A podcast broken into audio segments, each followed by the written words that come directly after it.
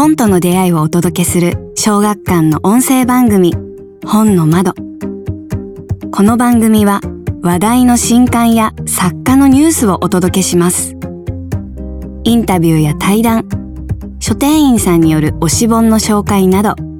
本好きにはたまらないコンテンツを展開していきますのでぜひチェックしてくださいね。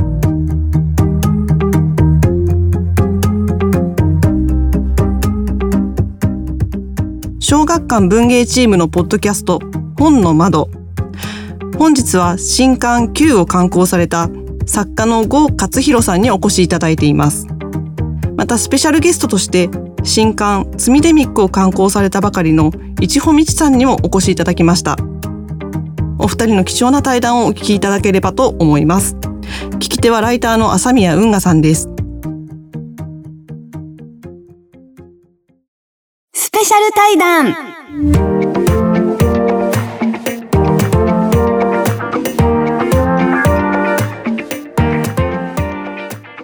まずはお二人のプロフィールをご紹介します。郷勝弘さんは1981年青森県生まれ2015年に道徳の時間で江戸川乱歩賞を受賞しデビューされました。2020年刊行のスワン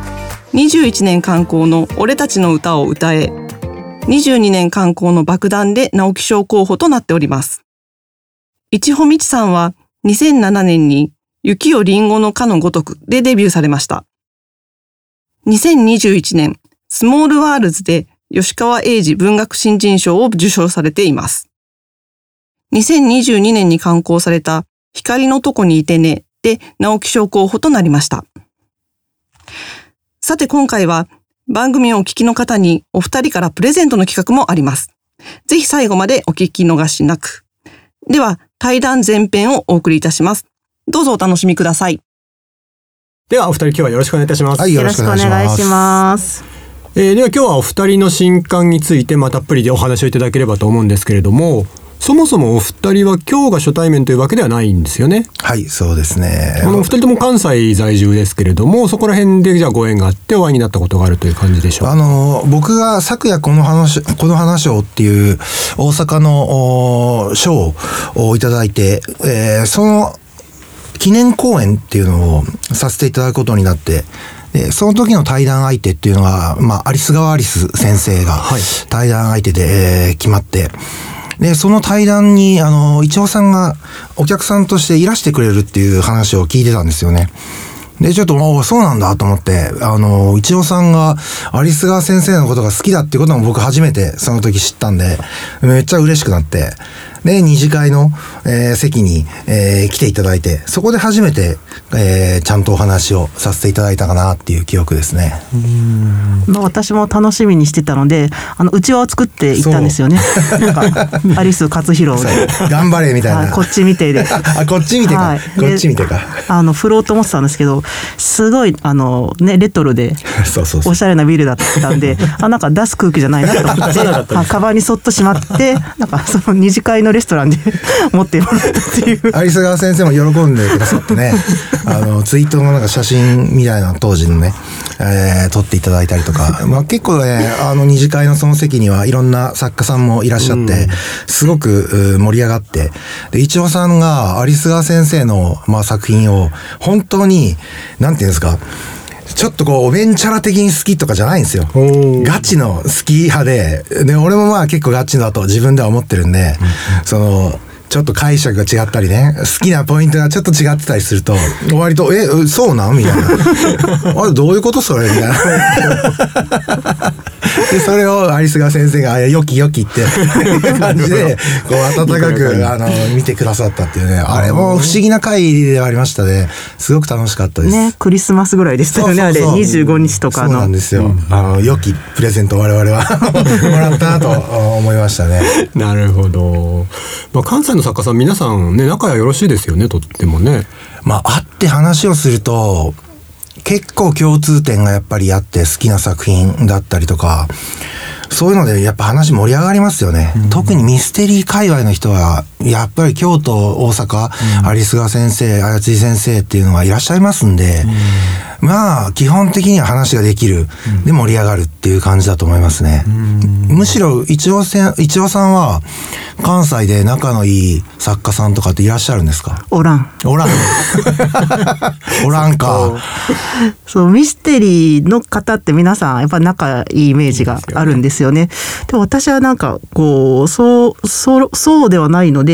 今回対談の話いただいた時もいやちゃんとした推理作家の人に頼んだ方がいいですよって。はい。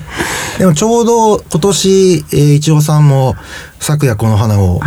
お取りになって、はいっていうので、あそれもまああったんですけど、あ、そういえば去年一応さんとお会いしてお話しさせていただいたなっていうのが、まああったんですけど、やっぱりツミデミックっていう作品が出ますよっていうのを僕何かの SNS の通知で知って、で犯罪小説集だっていうキャッチがついてるのを見て、あ、これいいねって、もう、まずその段階では読んでないんですけどもちろん、あ、これはいいねっていうふうに、まあ思ったんですよね。で、僕の方から、もしよかったら、Q っていう作品が出るんで、一応さんさえよければ対談ってどうですかねみたいな話を編集さんに、まあ、振って、で、なんか、あの、いろいろあったらしくて。いろいろあった結果、こうやって実現したっていうことらしいです。はい。私は、あの、小学館の編集もまたでご依頼いただいたのかなと思ってな誤差嫌じゃないんですかね？みたいな感じでやんわりお断りしようと思ったら「いやあの誤差のあのリクエストなんですよ」って「あじゃあそういうことなら」みたいななるほど。感じで。はい探り探りで。やっぱり犯罪小説集っていうのがすごく自分の中で一応さんが犯罪小説集を書くっていうこのコンセプトがなんとなくいいなってやっぱ思ったんですよね。で、自分はやっぱり犯罪小説だったり、ミステリーだったりっていうのを割とまあ、主戦場のようにして、えー、書いてきた作家だって。で、今回 Q っていう作品は、まあ、大きなくくりで言うと犯罪小説になるんですけど、まあ、それよりももっとなんていうか、愛憎的なものも、うん、まあ、含めた、ような作品で、ちょっと自分の今までのキャリアとは違うタイプの作品だなと思っていたんで、そこのなんか噛み合わせが、一山さんが犯罪小説集を出す。僕が犯罪小説とはそこまで言えないような作品を出すっていうのが、なんとなく僕の中で勝手にね、あの、いいなって思って、もしチャンスがあれば、あの、お話したいなっていうね、声かけたっていう次第ですね。今納得しました。そう、結局、編集さんをね、間に挟んでのやりとりなんで、うん、まあ、本人たちが話してるっていうのは、今ここで初めて、こういう話を、こうやって、ね、そうそうそう、してるんで、ね、そうなんですよ。という感じですけどね。あの、じゃあ早速作品のことね、順に伺って、はい、じゃあ、まあ、今、えー、一応さん本をお持ちになってますけどもすごくたくさん書き込みなさってきてとてもこの計1時間の枠ではねお話しきれないかもしれないですけども、はい、まずはじゃあ Q の感想率直に。まあ、率直に言うと本当あの決してさっくり読める本ではないし安い本でもないです。ただあのそれに見合うだけの体験が絶対にできるっていうことは自信を持ってお勧めしたいです。うん、そのコスパとかタイパっていう、まあ、ケチくさい概念をちょっと踏みつけて読ませるようなエンターテインメント性があってやっぱりその誤差の力量っていうのを改めて感じると同時にですね、まあ、すごいあの作中では暴力的な描写っていうのもあるんですけれどもそれでもやっぱりその何でしょう誤差の多分人間的なものだと思うんですけれども愛嬌とか人懐っこさとかでこうちょっとこう叙情がいいんですよ。こう西日の差す部屋を振り返るとか、ただそれだけのシーンなんですけど私はそういうところがすごく印象に残ったりであったり。でやっぱり主人公のハチですね。非常にもう魅力的で。あのその女アレックスを思わせるようなちょっとタフさがあって。であの前作の爆弾もあのぐいぐい読ませるんですけれども、はい、でもあれを読むその推進力ってこのタゴ作っていう変な親父が早くひどい目に遭うところを見せてくれ、うん、もうこいつほんまみたいなこうなんか負の期待感で読むわけですよ、はいはい、もう早くこいつギャフンと言わせてえなみたいな。でもこれはもうそれとはまあ全く真逆でこれやっぱりこのハチの行く末を見届けたい、まあ、どうにかこの人に不幸になってほしくないなっていうのがやっぱり序章からがっつりつかまれるんですね。でその彼女ハチは善人では決してないし、こう冒頭読むだけでそうすねに傷がいっぱいあるような人だなってわかるんですけどもそれでもすごいぐっとつかまれて好きになってしまってでどうかこの人がいい方に向かうような結末に送り出してほしいなって思いながらずっと読んでました。ありがとうございます。もう最高の感想です。オタクの早口が。いやいやいや、最高の感想です。ありがたいです。こちら書き下ろしですよね。はい、そうですね。えー、で600ページ強というね今お話出ましたけども、はい、ちょっと質量ともにこれまでお書きになってきたものとはちょっと違うっていう実感がありですか？あそうですねやっぱり今まで書いてきた作品って本当にさっきも申し上げましたけど犯罪小説っていうジャンルだったりミステリーっていうジャンルだったりっていうのを割と僕は好きなのでそういうジャンル小説っていうのがそのくくりの中でスタートすることがまあ基本多いんですよね。えやっぱり Q に関しては最初に謎だったりとかすごく引きの強い設定っていうのを用意せずに書こうっていうのが一つ、まあ自分の挑戦というか、まあコンセプトの中に一つあって、やってはみたんですけど、大変で、どうやってこれ物語が進んでいくのかなとかが、全く自分の中でわかんないまま、本当に手探りで書いていく感じだったんですよね。ね、僕はあの、どの作品も全部そうなんですけど、プロットっていうのを一切作れない人間で、展開っていうのはもうその都度その都度考えて、一番これが面白そうだ、これが良さそうだっていうので進めていくんですよね。で、今までの作品は先ほど伊調さんがおっしゃったように、例えば鈴木タコ作っていう怪人、怪人物が冒頭にバーンといて、で、こいつをどうにかする話で、なんとでもなるっていう勝手な思い込みでならないんですよ。実際はなんともならないんだけど、なんとかなるって言ってスタートするんですけど、今回はそういうのももう全くなくて、本当にどこに、なんていうんだろうな、寄っかかって、書いていけばいいのかなっていうのをずっと書きながら書きながら悩みながら書いていったっていう作品なので、まあ、たまたま偶然完成しましたけど、あの、マジで完成しないと思ってた作品ですね。なので、まあ今ね、完成した作品を読んでいただいて、少しでもね、なんかこう、良かったっていうのを聞けて、本当に嬉しいですね、それに関しては。嬉しいし、ほっとしてますね。何ヶ月ぐらい執筆かかりました？あ、もう賞味で言うと2年弱、2年弱ですね。爆弾が書いてるあたりで、終わりそう、作業が終わりそうだなっていうあたりで冒頭を書き出して、えー、全然、まあ、進みはもうね、チロチロチロチロという感じのスピードで進んでいって、で、爆弾が幸いなことに、ちょっとこう、このミスだったりとか、何だったりとかで、割とこう、わーってなってくれた、いい評価をいただけた、え、次書くのはこれって、やっぱなっちゃうんですよ。もうあの、うまく進んでないんでね、Q の執筆がうまく進んでなかったから、やっぱりそういう、なんていうか迷い、自分の中で。今、爆弾がせっかくうまくいったんだから、爆弾みたいな作品を書いた方がいいのではみたいな悪魔の囁きがね、こう頭の後ろの方からするんですよ。でもな、Q も絶対にこれは書いたらいい作品になるはずなんだよなっていう、どうやったらいいかわかんないけど、予感だけがあるみたいな感じで、ずっと書いて、で、まあなんとか完成にこぎつけたっていうのが、そうね、1年、1年と、半年はもう間違いなく経ってますね。この文中で、あの、主人公の Q が、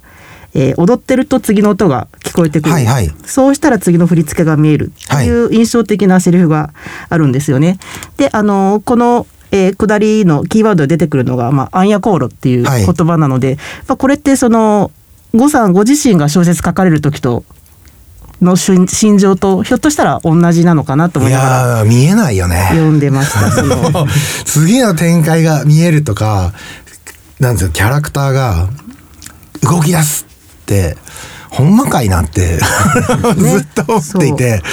そう簡単に動かんよ、キャラはって。もう自分のまあこれは才能と言われちゃうとね、もう全部終わっちゃうんだけど、逆に一応さんは、例えば長編を書いてる時に、展開に、まあ、詰まるじゃないですけど、もっといい展開ないのかなって、まあ、迷うことって必ずあると思うんですけど、はい、そういう時どうやってこう、問題をクリアしていくんですか？ね私も呉さんと同じで、うん、あの、書あのかっちりとプロット立てられないので、うん、はい、そのさっきのページにはえー、自分の書き込みで、まあ、暗闇に踏み出して初めて次の一歩が見えるって書いてあるんですよ。はいはい、でもその一歩踏み出す先が暗闇だから、それはもう本当めちゃめちゃ怖いんですよね。落とし穴がね、はい、落ちて開いてる可能性がありますからね。まあ、それでも最終的にはこう締め切りがあるっていうかその編集者が待ってるじゃないですか、はいはい、その一応これも仕事なので、うんうん、できませんでした、うん、ごめんなさいじゃ済まないよね、うんうん、観光予定とかって会議とかで決めてんだよねみたいな。あなるほど。その社会人としてのこう責任感が湧いてきたりもします。俺に足りないものが今ズバリと言われましたね。僕も締め切りという制度を採用してないんですよ。だから連載をまずしないっていうのはまあ自分は別に決めてることじゃないですけども原理的に無理なんですよね。プロットなしで必ず前に戻って作品を直さなきゃいけないっていうのがもう自明なんですよね自分の書き方だと。それで連載をするってもう本当に怖くて絶対できないなっていうのがまずあってで、それはやっぱりね、自分は、締め切りっていうのを、かなりルーズに取っていただくんですよ。で、それはもうこっちからすると、いや、書き下ろしだから許してくれみたいな、ちょっと、あの、よくわかんない、あの、マウントの取り方で、これは書き下ろしなんだよっていう感じでごまかすんですよね。だからやっぱりそれは、そういうなんていうか、制限があった方が、まあ、脳みそが、ま、回さないわけにいかないですもんね。そうですね。私の場合逆に締め切りないと多分永遠に書かないので多分その怖いからしないっていうのは誤差の責任感じゃないですか、うんうん、まあだから濃厚と狩猟みたいなもんで私はまあ一応稲植えるけど、まあ、誤差はもう仮に出てくる まあマンモスはいつ取れるかわからないけれども待っているという帰ってこれてんのかな？違う集落にもう紛れ込んでる気もするよね。こうマンモス借りに行ってこう竜を買ってきたみたいなところがあります。そうなったらいいけどな。やっぱりその作品への恐れっていうのは分かるんですよね。うん、その自分のちっちゃい成功体験みたいなものをやっぱしがみたくはなるんですよ。うん、ただもうなんか自己模倣なんかしたら本当終わりだなっていう気持ちがあって、ただあの評判の良かったものを喜んでくれた読者さんに対してまたなんか全然違うもの出してきたら、うん、それは裏切りじゃないのかって思ったり、うん、やっぱいろんなことを思いますよね、うん、思っちゃいますね。で成功慣れしてないんで僕の場合は。たまに成功みたいなことを言われるともう舞い上がるしああ嬉しいってなるんですよ。であこれをこれを書けばいいのかってまさに一応さんが今おっしゃった自己模倣ですよね。自己模倣になった時の筆の進まなさってすごいんですよ。何にも面白いと思えない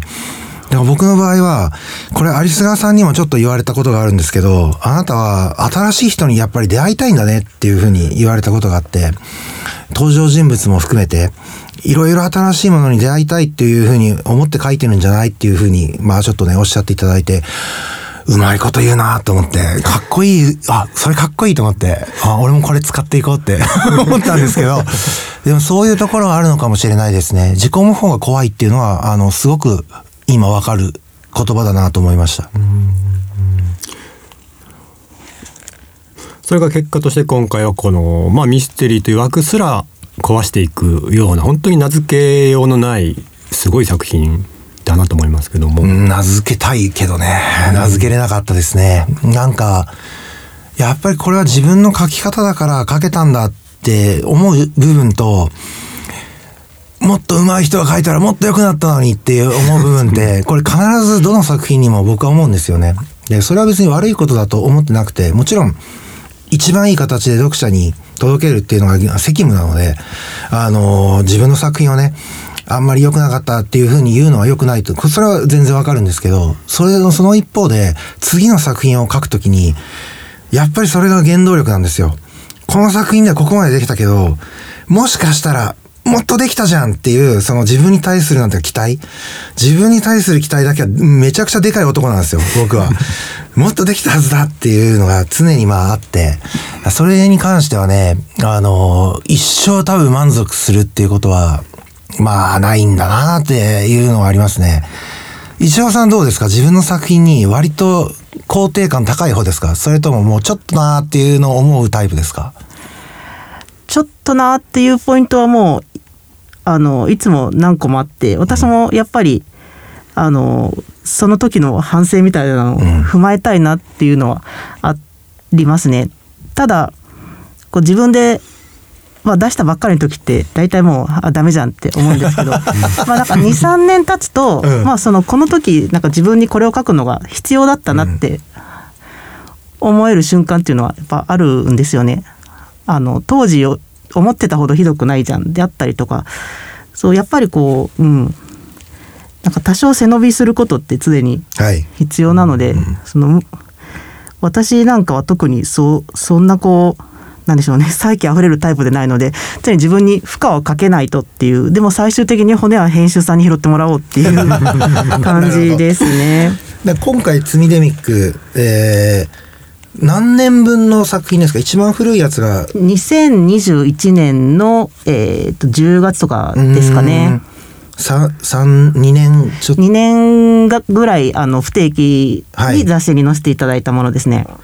で僕も最近あの素敵な圧迫という短編集を出してそれが6年なんですよ、う。ん、一番古いやつが6年前の作品で一番新しいのが2023年の、えー、正月なんでもう言ったら今年の頭なんですよね。ま、丸々6年ぐらいの。で、ゲラー届くじゃないですか。はい。で、自分の短編雑誌に載ったやつなんて読み返すことはまあほとんどさすがにない。で、6年ぶりとかに読むんですよ。そうすると、当時はもう本当にあの一緒で、あの、ああ、なんか、ちょっとよくわかんないもん書いちゃったなっていう後悔の方が、あの、その瞬間は結構あるんですけど、なんかね、6年ぶりに読むとね、なかなか面白いこと書いてるねってね、なるんですよね、なんか。そうそう、逆に今だったらこれ書けなかったなっていう発見がありますよね。みずみずしい文章を書くなとか、面白い人が出てきたみたいな感じの 感覚になっちゃうんですよ。もう6年前とかだと、あ、今はもう本当今書けないなとか。で、結構文庫とか作る時も結構ありますよね、そういうのが。ありますね。うん。長編とかでも、え、面白いじゃんっていうのが結構やっぱりあって、そういう時が唯一自己肯定感と、なんか、なんて言うんだろうな、理想みたいなものが若干近づく瞬間、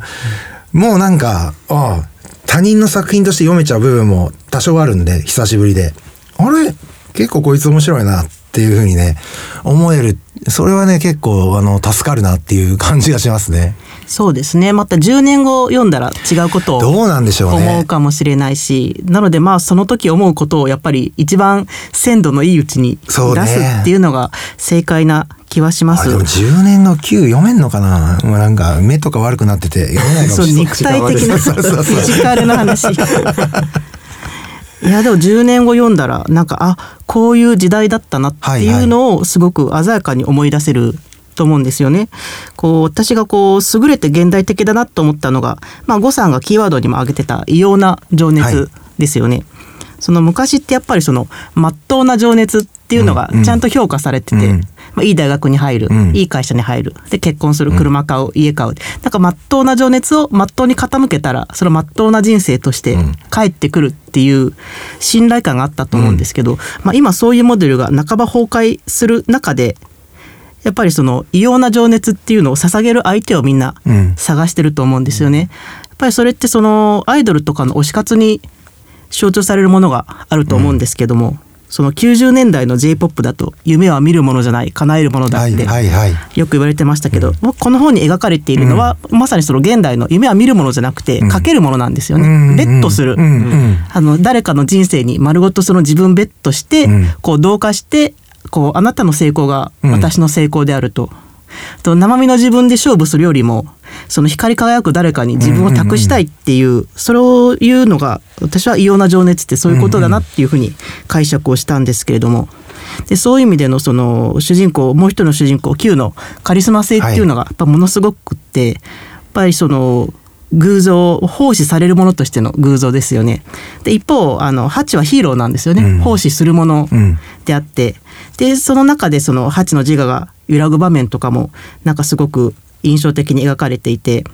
その嘘は愛だって言って売れてる推しのこと、うん、こうやっぱり通じるものを感じます。そう推しの子はね僕はあのちょっとあの読んでいなくて、で、ちょうどこの Q を執筆している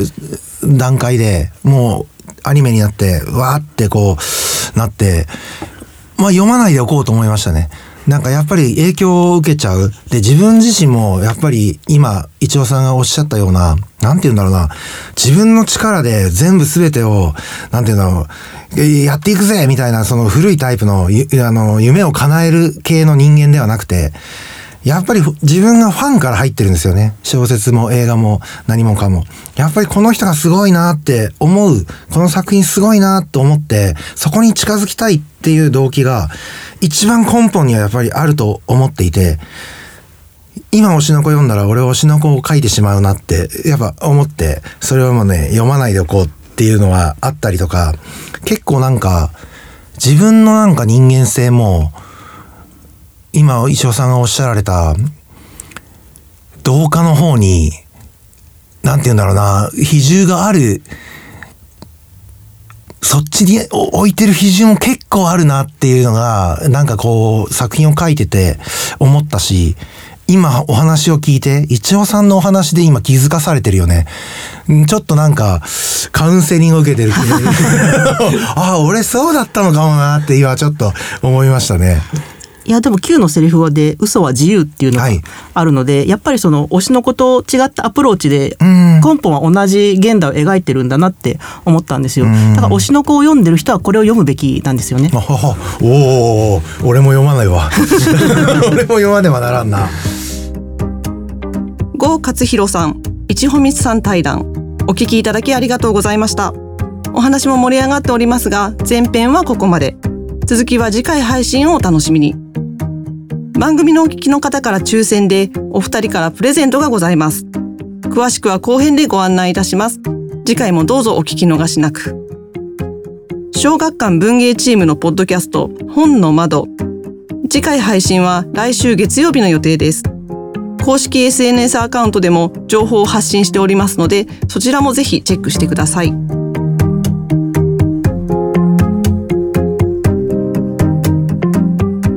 小学館がお届けする本の情報番組本の窓。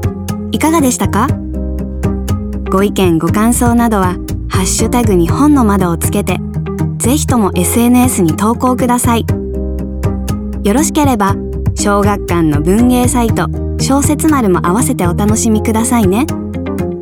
次回の放送もお楽しみに。